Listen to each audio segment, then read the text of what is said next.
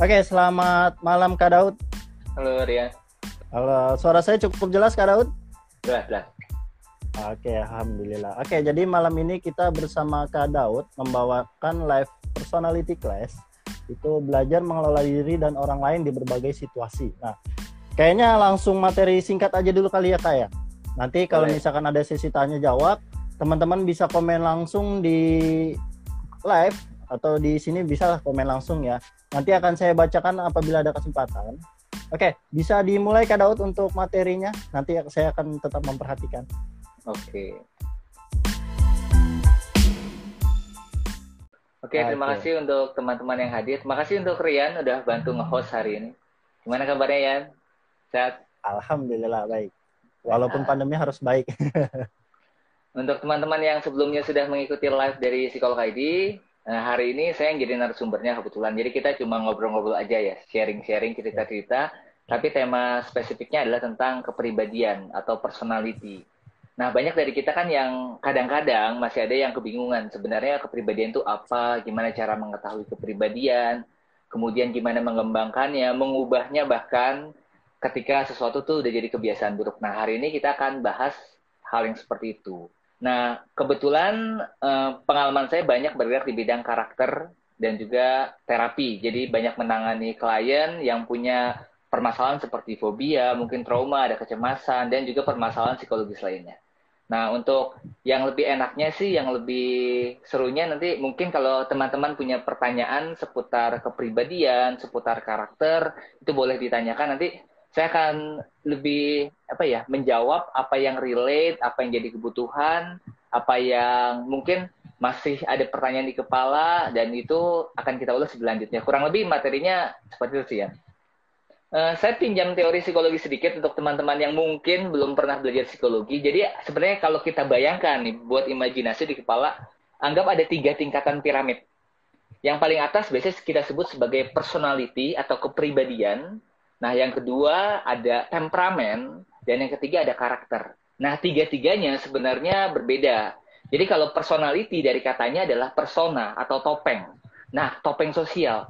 Nah, personality ini yang berubah-ubah. Jadi misalnya saya ketika ketemu Rian itu beda. Ketika saya ketemu istri Ya. saya itu berbeda. Ketika saya ada di lingkungan profesional berbeda. Kenapa?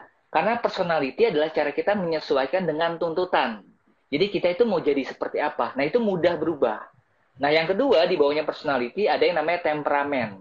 Nah, temperamen itu adalah sistem bawaan kita atau mesin ya dalam tanda kutip. Jadi eh, instingnya kita. Jadi kita merespon seperti apa ketika ada masalah, ketika ada tantangan. Contohnya, saya termasuk orang yang misalnya mudah marah kalau disinggung. Nah, itu temperamennya bisa keluar. Nah, itu yang kedua. Jadi sering muncul ketika kita ada dalam keadaan tertekan atau terdesak. Jadi yang muncul bukan lagi personality, tapi temperamen kita. Nah, yang ketiga, yang bawah tadi, ingat ya tadi ada personality, kemudian Hmm. ada temperamen dan juga ada karakter. Nah, karakter yang paling bawah adalah cara kita itu untuk nyaman dengan diri kita sendiri atau cara kita jadi diri sendiri. Nah, ini biasanya kelihatan kalau lagi sendirian di rumah. Nah, teman-teman ngapain aja, berpikir tentang apa aja. Atau misalnya sedang ada sama orang yang memang sangat-sangat dekat, entah pasangan atau memang sahabat. Nah, itu karakternya keluar. Makanya kan kadang-kadang kita suka mungkin berpikir bahwa ini orang belum kelihatan aslinya. Akan kelihatan aslinya kalau misalnya saya kenal lebih lama. Nah, itu karakternya.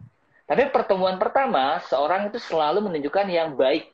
Ya, yang terbaik versinya dia. Kenapa? Karena personalitinya, topeng sosialnya yang muncul. Nah, itu perbedaan kalau tadi yang nanya tentang kepribadian dan juga karakter. Kalau saya membedakannya seperti itu ya definisinya. Jadi memang berbeda. Ya, lebih lebih enaknya seperti itu. Itu sih. Ada pertanyaan lain nggak? Oke. Oke, eh, terkait dengan judul, ini kan judulnya mengenali diri. Eh, Hmm. Kenapa kita perlu mengenali kepribadian diri sendiri maupun orang lain sih?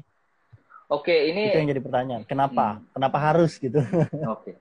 Sebenarnya tanpa kita cari tahu kenapa itu udah bawaan kita ya, bawaan bahwa Hmm. sebenarnya gue tuh seperti apa sih, terus orang terdekat tuh kepribadian atau sifatnya seperti apa. Itu memang secara insting kita, kita perlu mengenal. Itu pertama. Nah, yang kedua dengan mengenal kita bisa lebih memaksimalkan potensi. Contohnya misalnya ada beberapa orang yang nggak kenal dirinya dan menganggap dirinya tuh misalnya minder atau misalnya tidak punya skill nggak punya passion dalam melakukan apa pun, kemudian intinya merasa tidak berbakat. Padahal sebenarnya dia belum menemukan, belum menemukan sebenarnya dia tuh mahir di mana, minat di mana. Jadi pentingnya mengenali diri sendiri itu supaya bisa menempatkan diri pada tempat yang tepat. Itu pertama. Nah, yang kedua, okay. mengenali orang lain itu karena kita kan interaksi terus sama orang lain. Itu bisa meminimalisir konflik. Jadi kalau misalnya nih saya sama Rian ketemu terus belum saling kenal, tapi kalau misalnya saya tidak memahami sifat orang lain itu berbeda-beda, akhirnya dalam pikiran saya, kok dia nggak ngerti ya? Kok dia gitu ya? Harusnya dia begini. Nah, itu kata-kata yang sering muncul. Harusnya dia begini. Nah, itu adalah tanda bahwa kita belum memahami atau lebih mudahnya mengenal orang lain. Nah, apalagi orang yang ada di sekitar kita, orang tua kita contohnya. Kita kan harus tahu sifat-sifatnya. Atau pasangan, atau teman dekat ya seperti itulah. Nah itu gunanya mengenali diri dan juga orang lain yang ada di sekitar kita itu.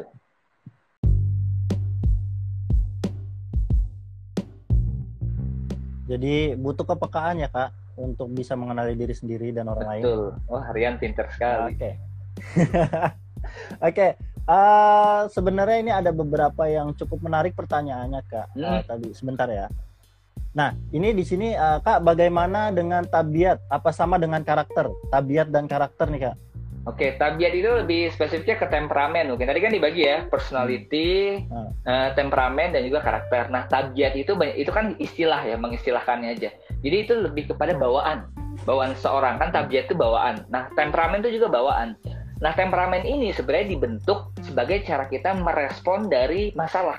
Jadi ini dibentuk uh, lewat perkembangannya kita, perkembangan emosi, yeah. interaksi dengan orang lain. Nah ini tanpa sadar itu terbentuk. Contohnya, saya uh, dibesarkan di orang tua yang seperti apa. Nah itu membentuk temperamen atau tabiat saya. Tapi jangan lupa juga ada faktor genetik atau memang bawaan kita secara dari lahir seperti apa. Itu sih.